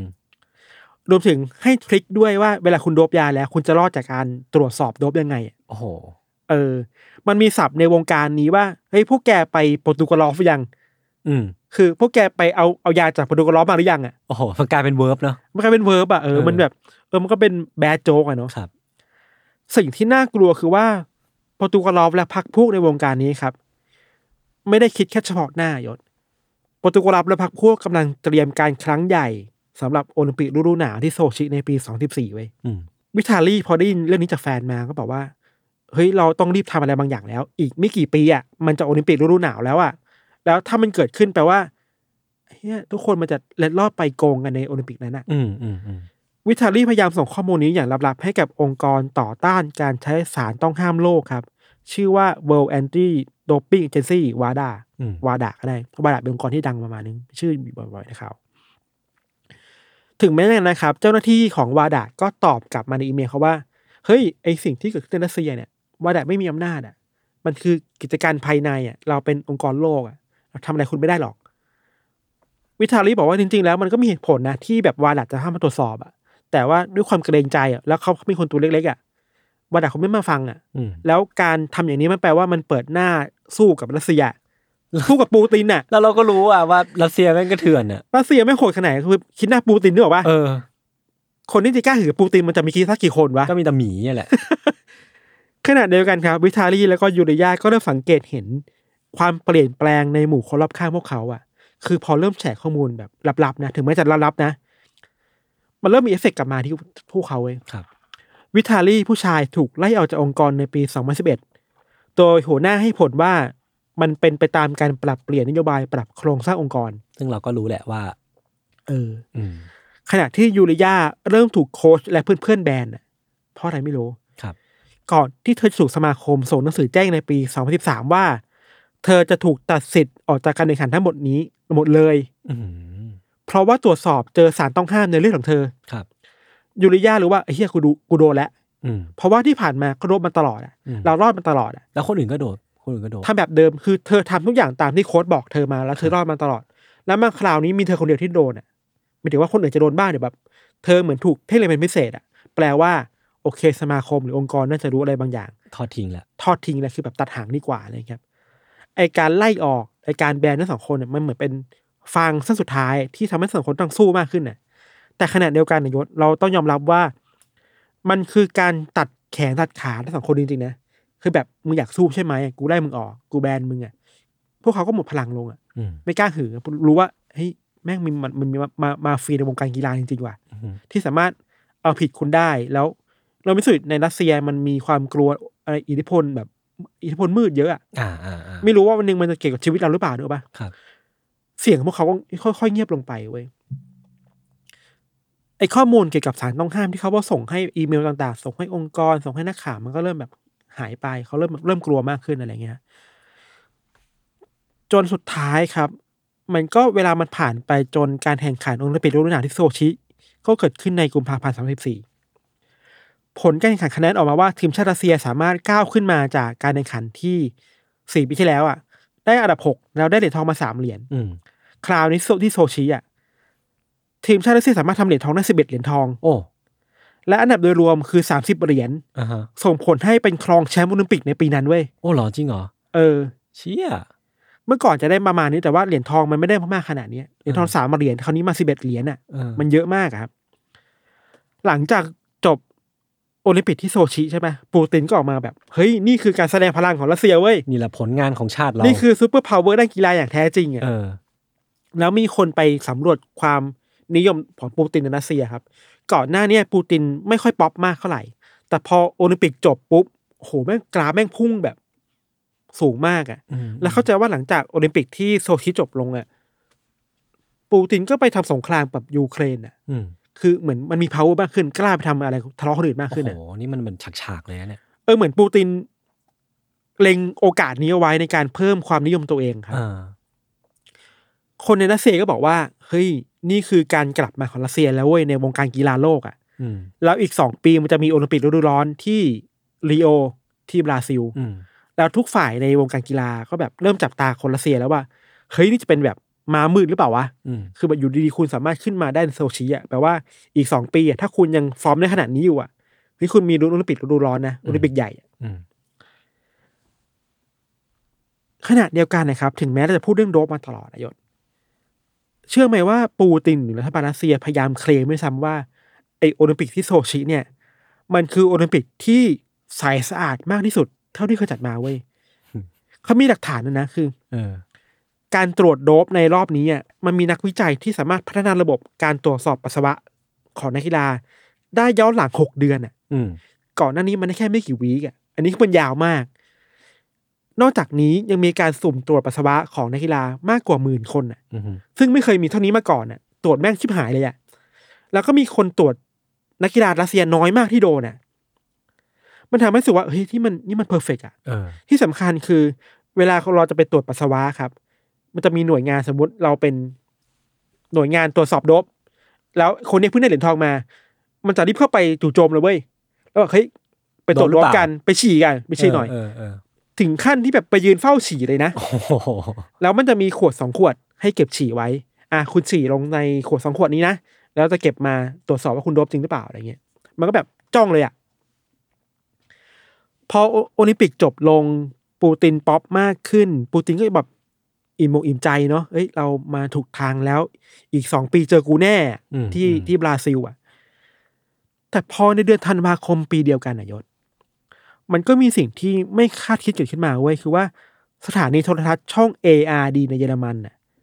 ได้เผยแพร่สารคดีอันหนึ่งชื่อว่า The Doping Secret How Russia Make It Winner เฮ้ยโอ้โหแปลเป็นไทยคือปริศนาการใช้สารกระตุ้น วิธีการที่รัสเซียสร้างผู้ชนะในกีฬาโอลิมปิกเว้ย โคตรโกง ไอ้คืออันนี้คือโคตรโคตรไฟอะเออสารคดีเนี้ยจะทำโดยนักข่าวสายสืบสวนสอบสวนชาวเยอรมันชื่อว่าฮาโจเซโพอืม ที่พีคคือสารคดีเนี้มันเปิดเรื่องมาวินาทีแรก ด้วยยูเลียและวิทาลีเซปานโนวาเว้ยอ๋อซึ่งตอนนี้ทั้งสองคนน่ะหนีไปจากรัสเซียแล้ว ไปอยู่เยอรมัน ไปอยู่เข้าใจว่าอยู่อเมริกาอ่าหนีไปอเมริกาแล้ว แล้วก็กำลังจะบอกว่าที่ผ่านมามันมีไอ้เรื่องการโดบในวงการรัสเซียยังไงบ้างอะคือออกมาแฉอะออกมาแฉอะเออคือพร้อมสู้แล้วแล้วหลักนะครับฐานเยอะมากที่พี่ธันพูดถ่ายคลิปถ่ายนู่นนี่มาหมดเลย ทั้งหมดเนี่ยอยู่ในสารคดีนั้นหมดเลยอะโอ้โห เนื้อหาในสารคดีเนี่ยนอกจากที่เราพูดนะครับ มันมีความพยายามสารต่อจากข้อมูลของทั้งสองคนนะโดยการเจาะลึกลงไปว่า มันมีความไม่ชอบมาพากลอะไรในระบบรัสเซียบ้างที่เอื้อให้คนมันคอร์รัปชันอะหรือมันโดบได้ขนาดขนาดโดบแบบไม่กลัวอะไรเลยขนาดนี้ครับครับ และพบข้อสังเกตว่า การโดบยาในรัสเซียเนี่ย มันไม่ได้ทำเป็นในเชิงบุคคลด้วยอืมแม่งทำในเชิงสถาบันในนามองค์กรอะอืม แล้วมันอาจจะลากยาวไปถึงผู้มีอำนาจทางการเมือง พูดถึงที่สุดคือปูตินอาจจะรู้เรื่องนี้ด้วยซ้ำไปโอ้อะโหสารคดีเนี้ยแม่งสร้างความปั่นป่วนขึ้นมาในเช้าวันต่อมามากๆเว้ยนึกออกปะเออสมมติว่าฉายตอนกลางคืนเนี่ยเช้ามาคือรัสเซียแม่งวุ่นวายแล้วอะเออคือเฮ้ยแม่งมีคนมากล่าวหาเราเว้ยว่าเราโกงโซชิอะเออผู้นำองค์กรในในแวดวงกีฬาของของรัสเซียก็ถูกตั้งคำถามมากขึ้นนะว่าคุณมีส่วนเกี่ยวข้องกับการปกปิดข้อมูลหรือการโดบหรือเปล่าครับ หนึ่งในคนที่ถูกจับจ้องเป็นพิเศษคือรัฐมนตรีกระทรวงกีฬา ชื่อว่าวิทาลีมุตโกมุตโกในเวลานั้นน่ะเป็นที่รู้กันในรัสเซียว่าเป็นนักการเมืองคนสนิทของปูตินอืมเป็นเหมือนมือขวา ปูตินรักคนนี้มากไว้ใจมากอะไรเงี้ยมุตโกก็แบบก้าวร้าวแบบ เฮ้ย คุณมามั่ว คุณมันแทรกแซงเราอะ คุณมันเละเทะอะไรเนี้ยก็ว่าไปเดี๋ยวใช่ทุ่มปะดูโพเดียม นอกจากนี้อีกคนหนึ่งที่ถูกพุ่งเป้าอย่างรุนแรงมาก ชื่อว่านิกิต้าคาเมฟครับคาเมฟหรือคามาไปเรียกว่าคาเมฟแล้วกัน คุณนิกิต้าเนี่ย เป็นผู้นำและมีอำนาจสูงสุดในองค์กรลูซาดาที่ผู้ชายเคยทำงานครับองค์กรด้านตรวจสอบสารกระตุ้นในรัสเซียเนาะคุณนิกิต้าถูกตรวจสอบอย่างหนักมาก จนเขาถูกกดดันมากจนต้องลาออกจากตำแหน่งอืมที่สำคัญคือหลังจากลาออกไปสองเดือนเนี่ย มันก็มีข่าวว่าเขาเสียชีวิตแบบกระทันหันด้วยโรคหัวใจอืมคนก็เลยเชื่อบอกว่า เท่าที่รู้จักนิกิต้ามา เขาไม่เคยพูดเรื่องโรคหัวใจกับคนอื่นเลยอื ไม่เคยมีประวัติการแพทย์เรื่องหัวใจเลยอะแล้วทำไมเสียชีวิตแบบแปลกๆครับอืมเรื่องนี้มันก็ใหญ่ขึ้นเนาะไอสารกระตุ้นในหมู่นักกีฬารัสเซียมันก็ถูกพูดถึงในเชิงแบบทั่วโลกอะ่ะ บางองค์กรก็ถูกกระหารู้เห็นหรือเปล่า จนถึงขั้นที่แบบคณะกรรมการโอลิมปิกสากล IOC อะครับ ก็เลยออกมาพูดว่าเนี่ยแล้วเราจะจัดการเรื่องนี้โดยเร็วเว้ยแล้วมอบหมายให้วาด้าที่แบบไม่กล้ามาตอนแรกอะเข้ามาตรวจสอบเรื่องนี้แหละแบบ ตั้งคณะกรรมการจริงจริงจังๆเลยเนาะไอ้ขั้นตอนตรวจสอบมันเยอะมาหลายปีเว่ายศ แต่ว่าเราขอเล่าเรื่องที่พีคๆมาเป็นบทสรุปด้วยกันคือว่าสิ่งที่วาด้าเจออะคือเขาสามารถยืนยันแบบเป็นเสียงแข็งมากว่ามันมีการสมรู้ร่วมคิด เพื่อโดบยาในหมู่นักกีฬารัสเซียจริงอืมๆมีคนในองค์กรกีฬาเข้าไปมีการบงการให้นักกีฬาโดบยาจริงอืมมันมีการปกปิดข้อมูลบางอย่าง เพื่อให้ผลลบกลายเป็นผลบวก ผลบวกกลายเป็นผลลบจริงอ่า นี่มันแปลว่า เฮ้ย ไอการเก็บตัวอย่างปัสสาวะนักกีฬาในช่วงโซชิ2014อะ มันถูกส่งไปในห้องแลบจริงๆนะอืมมันถูกแยกขวดนะ มันถูกเก็บไว้ในขวดที่ถูกปกป้องไว้อย่างดีอะ คือไอขวดเนี่ยยศในตอนโอลิมปิกที่โซชิอะ ไม่มีคนแบบพาวลิบิเซนมากๆเว้ยว่ามันเป็นขวดที่มันถูกล็อกมาอย่างดีอะ หลายชั้นมาก คือคุณไม่สามารถเปลี่ยนเปลี่ยนขวดออกไปได้ ถ้าไม่ทำลายมันอะอืมแล้วขวดมันจะมีฉลากอยู่แปะที่แปะที่ตัวตรงกลางมันเนาะและที่หัว เพราะฉะนั้นถ้าคุณอยากเปิดขวดจริงๆอะคุณต้องหาอุปกรณ์ที่แบบไม่มีคนรู้อะ มาทำลายฝาขวดเว้ยอืมถึงจะเปิดฉี่ออกมาได้อะซึ่งที่เราเสร็จแล้วก็พราวมาว่านี่คือระบบที่ดีที่สุดไม่มีใครจะมันตรวจสอบได้ครับ ถ้ามันเป็นแบบที่วาด้าบอกคือเฮ้ยมันมีการเอาฉี่ไปคนที่เอาเอาปัสสาวะไปตรวจสอบจริงอืม testing แล้วทำไมผลมันออกมาว่าเป็น negative ล่ะอืมทำไมมันผลออกมาไม่เป็น positive อะว่าถ้าโด๊ปจริงอะไรเงี้ยมันก็เป็นปริศนาที่แบบ คนไม่รู้ว่ามันโกงตอนไหนอะอืมอยู่ดีวันดีคืนดีเว้ยมันมีหัวหน้าองค์กร อดีตหัวหน้าองค์กรที่ทำงานในแล็บตรวจโด๊ปในรัสเซียออกมาพูด เอามาแฉเอง คือเขาก็หนีคดีคดีไปอเมริกาเหมือนกันนะนะข้อมูลเนี่ยเราสรุปมาว่าอย่างนี้เว้ยเราต้องเล่ากระบวนการการตรวจโดบในรัสเซียก่อนในโซชีอะสมมติว่ายศชนะในการวิ่ง แล้วเราไปตรวจฉี่ยศต้องฉี่ออกมาลงในขวดสองขวดอืมเรียกว่าขวด A หรือขวด B ซึ่งมันไม่มีการเปลี่ยนได้ในขณะนั้น ขวด A กับขวด B เนี่ย มันจะถูกส่งต่อมาในแลบ A เนี่ยจะถูกส่งไปให้แลบเคาะฝาอืมแล้วตรวจทันทีเลยว่า ฉี่เนี่ยมีสารกระตุ้นหรือเปล่าอืม B เนี่ยจะถูกเก็บไว้ในสต็อกในในตู้เย็น ถ้าขวด A อะตรวจสอบแล้วว่ามันมีการโด๊ปอะ เจ้าหน้าที่จะเอาขวด B มาตรวจสอบต่อว่าใช่หรือเปล่าจริงหรืปล่าเพื่อ double check ว่าโอเค โด๊ปจริงไหมอืม ไอ้การจะตัดสินว่านักกีฬาคนหนึ่งโด๊ปจริงๆไหมอะมันต้องเป็นผล positive ทั้งสองขวดคือ A และ B อ่าอ่าอ่าวิธีการโกงคือไม่งโหดมากเว้ยหลังจากที่เจ้าหน้าที่เอาขวดปัสสาวะอืมขวดปัสสาวะทั้งสองขวดเนี่ยไปที่แลบแล้วเนี่ยเขาจะแยกไว้เป็นรถรถเข็นสองคัน คันแรกคือรถเข็นสำหรับขวด A คันที่สองคือรถเข็นสำหรับขวด B ไอขวด B เนี่ยจะถูกเจ้าหน้าที่เข็นไปห้องห้องหนึ่งเก็บไว้ ในระหว่างนั้นน่ะ รู้เปล่าว่า นักกีฬาหลังที่เขารู้รู้ว่าโดนโดนตรวจสอบโดบอะเขาจะส่งเมสเซจมาให้คนนั้นคนในแลบเว้ยว่าผมโดนผมโดนตรวจสอบโดบนะอ่าแล้วจะส่งหมายเลข serial number ของขวดอะอืมเอามาให้กับเจ้าหน้าที่ในแลบจะได้แปะกลับเข้าไป เจ้าหน้าที่จะได้รู้ว่าจะเอาขวดเอามาเอามายังไงไงอ๋อคือตอนที่เอาขวดเบียร์ไปเก็บอะ เจ้าที่จะเอาจะดูแล้วแล้วว่าโอเคนี่คือ serial number ของคนนี้นะแล้วขวดนั้นเก็บเข้ามาในกระเป๋าตัวเองเว้ยอืมเก็บไว้ขวดนี้ก่อนนะ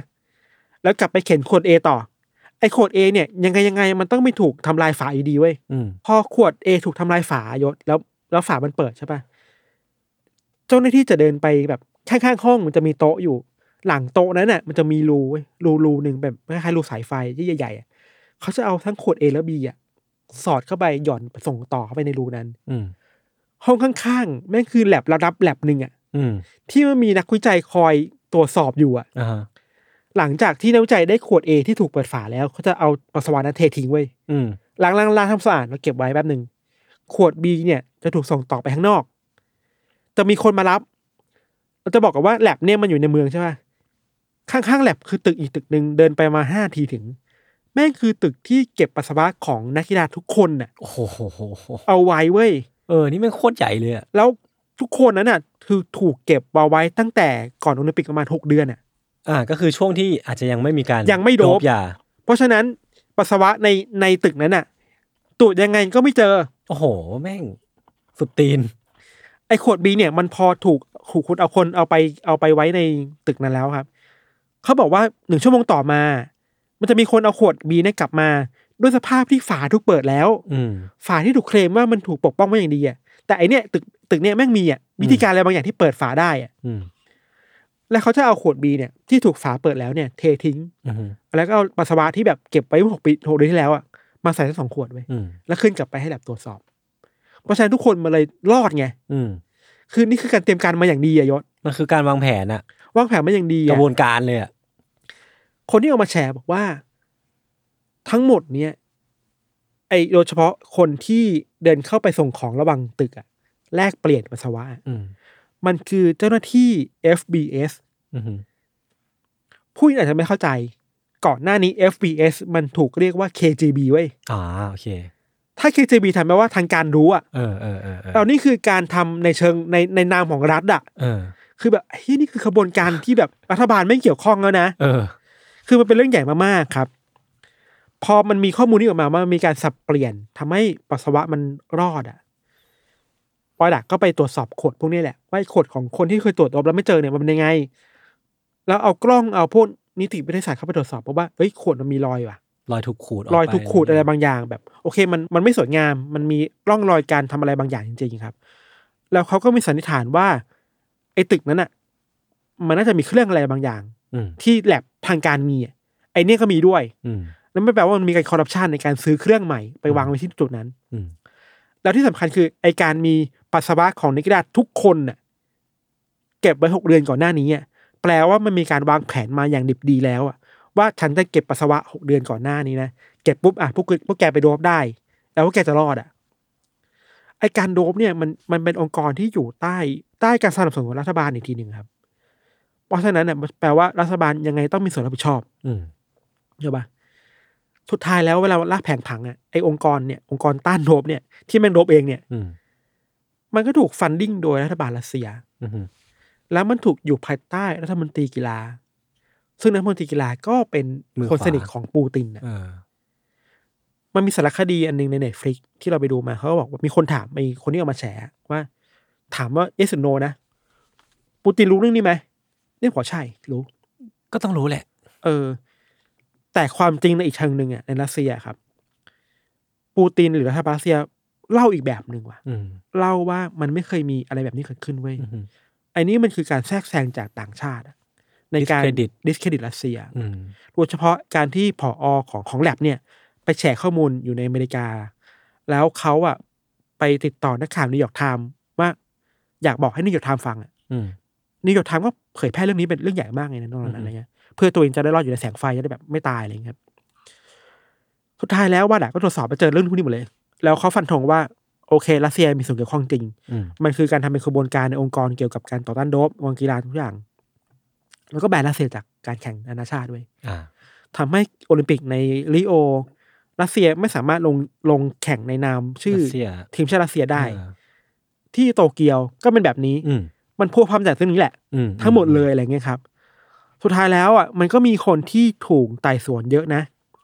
เราคิดว่าน่าสนใจคือ หลังจากที่เรื่องนี้มันมันคลี่คลายแล้วอะ คนที่โดนอะมันคือคนที่ทำงานหน้างานเว้ยอืมคือ โอเค ทางการรัสเซียจะบอกว่ามันมันไม่ให้เกิดขึ้นจริงมันไม่ใช่เรื่องโกหกแต่ว่า มันมีความพยายามตั้งคณะกรรมการมาไต่สวน ตรวจสอบคนทำงาน แล้วมีหลายคนที่ถูกถูกทำโทษอะ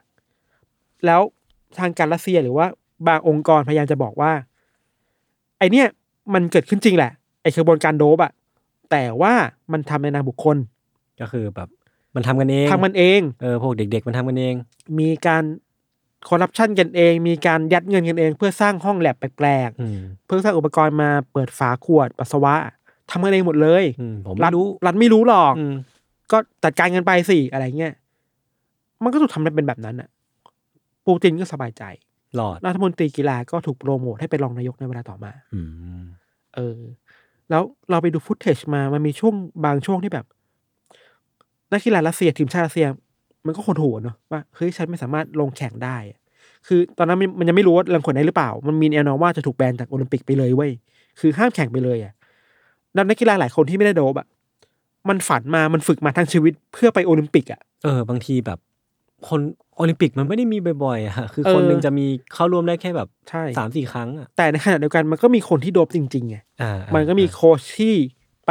เล่นแร่แปรธาตุผลตรวจให้มันไม่เจอจริง ๆอะอืมแล้วยังไงเวลามันตัดสินมันต้องตัดสินในภาพรวมอะว่ารัสเซียมันผิดจริงไม่ผิดจริงอะไรเงี้ยมันก็มีคนเครียดเยอะอะไรเงี้ยครับ อย่างสื่อของรัสเซียอย่าง RT อะที่แบบรัฐบาล funding ให้ RT นะก็พยายามปูไปทางเนี้ยว่า เอ้ย ถ้า IOC จะตัดสินว่า หรือวาด้าจะตัดสินว่ารัสเซียห้ามแข่งเนี่ย มันมีคนที่ไม่เกี่ยวข้องอะทำไงอะอืมเพราะฉะนั้นคุณตัดสินว่าห้ามแบนรัสเซียได้ป่ะอะไรเงี้ย สุดท้ายแล้วมันก็เกิดการ ประนีประนอมกันจนกลายเป็นมติว่า โอเค แข่งได้ แต่ห้ามใช้ชื่อว่าทีมชาติรัสเซีย อืม ให้ใช้ชื่ออื่นไปอะไรเงี้ยอืมมันก็เป็นการเมืองในระดับชาติประมาณหนึ่งแหละอะไรเงี้ยครับ เหมือนชื่อเขาก็ใช้ ROC เลยป่ะนะ น่าใช่ ROC แบบ Russian Olympic Committee ออฟรัสเซียอะไรเงี้ยเออก็ไปอะไรเงี้ย มีส่วนหนึ่งที่เราไปสัมภาษณ์ของของยูริยาเขาให้สัมภาษณ์นักข่าวประมาณ เรื่องหนึ่งที่เราคิดว่าเฮี้ยโคตรดีเลยพูดดีมากเลยอืมคือเขาก็ผิดจริงนะ เขาเคยโดบมาจริงๆ แต่เขาก็ถูกโดบมาในมุมมองที่แบบถูกกดดันมาว่า ทุกคนก็ทำหมดอะอืมอืมจนถูกคิดว่ามันคือเรื่องปกติไปแล้วอะไรเงี้ยแต่พอที่เธอรู้สึกว่ามันไม่ได้แล้วต้องพูดมาแล้ว เธอพูดประโยคหนึ่งที่ว่าน่าสนใจมากคือบอกว่า ถ้าคุณอยากสู้กับระบบที่มันบิดเบี้ยวเนี่ย คุณต้องกล้าพูดถึงระบบนี้ก่อนอะอืมที่แบบที่แบบชื่อไม่งโคตรอิมแพกว่ะฟังแล้วขนลุกอะอืมคือมันมีระบบอยู่อะแต่ถ้ามันมีปัญหาแล้วทุกคนไม่พูดอะปัญหามันก็ไม่ถูก วิเคราะห์มันก็ไม่ถูกแก้ไขอะอืมอย่างแรกคือ ถ้าอยากสู้กับมันเนี่ยคุณต้องกล้าพูดถึงมันก่อนอะอืมปัญหาที่ผ่านมาคือ คนถูกทำให้ไม่กล้าพูดถึงไอ้ระบบเนี้ยไอ้ระบบที่มันคอร์รัปเนี่ยเยอะมากเว้ยมันก็เลยดูเป็นเหมือนแบบปกติเป็นสิ่งไปที่ไม่มีอยู่จริง หรือว่าเออเป็นเรื่องปกติอะไรเงี้ย เออ เราเลยคิดมาได้ว่า เวลาเราพูดถึงระบบที่มันมีปัญหาครับอืมเวลาเรา normalize มัน ว่าทุกอย่างมันก็ปกติแหละ ทุกคนก็ทำกันแหละ เดี๋ยวก็ชินไอการ โกงแบบนี้ไอการคอร์รัปชันแบบนี้มันก็เป็นเรื่องที่ทุกคนทำกันทุกคนชินอะ สุดท้ายแล้วมันจะเกิดเกิดคนแบบยูริยะเยอะมากอะอืมที่เธอเป็นผลของระบบอะที่ถูกระบบสั่งมาว่า ก็เรื่องปกติอะใครๆก็ทำกันทำทำไปเถอะอืมมันก็หล่อเลี้ยงไอ้ระบบนี้ให้มันแบบคอร์รัปไปเรื่อยๆอะสุดท้ายแล้ว คุณก็ไม่พูดถึงมันเองอะอืมเพราะคุณคิดว่าเป็นเรื่องปกติไงแต่แล้วคุณก็ไม่กล้าพูดด้วย เพราะว่าถ้ากล้าพูดออกมาปุ๊บเนี่ย จะถูกหมายหัวหรือเปล่าอะไรเงี้ยเหมือนสองคนเนี่ยที่แบบพอพูดแล้วต้องหนีไปอเมริกาเลยอะอืม แล้วมันก็มีการประนามจริงๆนะยศ รัฐบาลรัสเซีย คนในรัฐบาลก็ออกมาบอกว่า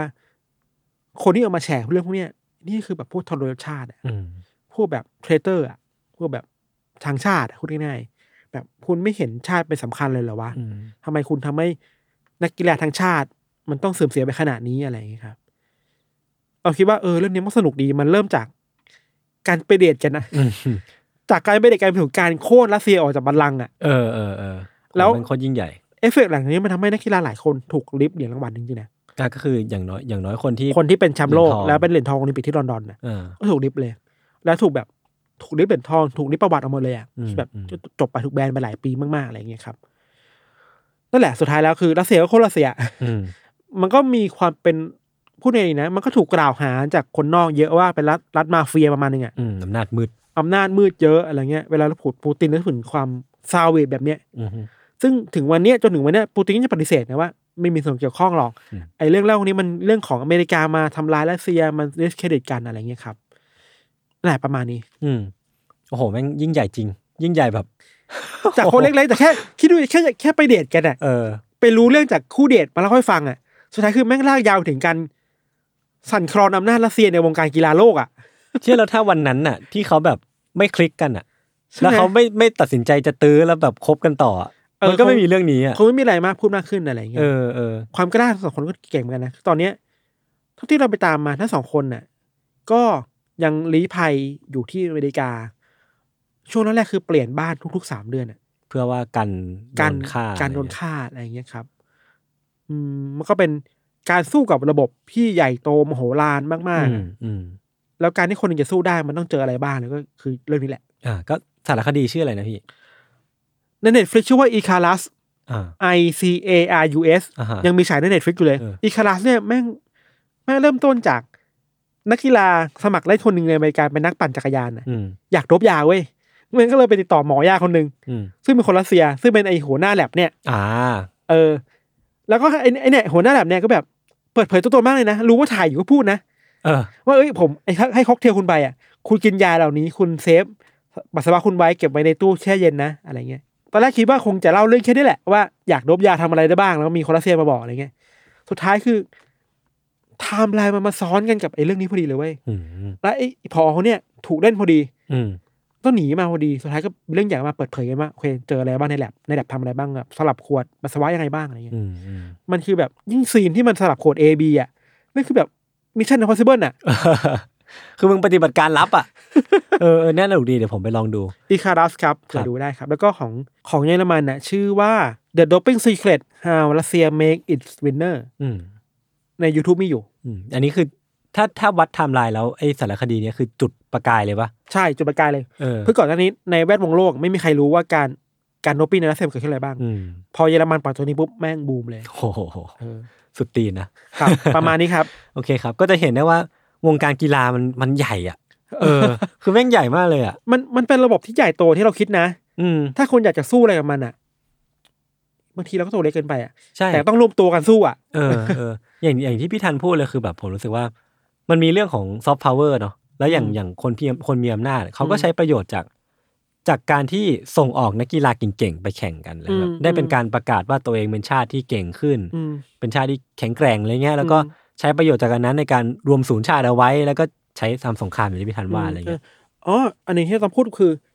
โอเคแหละสารคดีเดี๋ยวเรื่องที่เราเล่ามันคือรัสเซีย แต่ไม่ได้แปลว่าคนอื่นไม่โดบนะ อ่า คนอเมริกานักกีฬาอเมริกาก็โดบเยอะ ก็มันก็มีข่าวออกมาเรื่อยๆเนอะมีมีข่าวเยอะมากนะ ที่แบบ นักกีฬาระดับโลกหลาย ๆ คน อืมที่ถูกกล่าวหาโดบอะก็ถูกแบนจริงๆอะอืมอืมมันไม่ได้มีแค่รัสเซียอ่าเออ เอย่างนี้ดีกว่าเนาะอยู่ที่ว่าจะถูกเปิดโปงเมื่อไหร่ อืมอืมอืมครับ โอเคครับงั้นก็วันนี้ก็ประมาณนี้ครับ ติดตามรายการของเราทั้งสองคนได้ทุกช่องทางของ s ซ m o n Podcast เช่นเคยนะครับ วันนี้พวกผมสองคนลาไปก่อนสวัสดีครับ สวัสดีครับ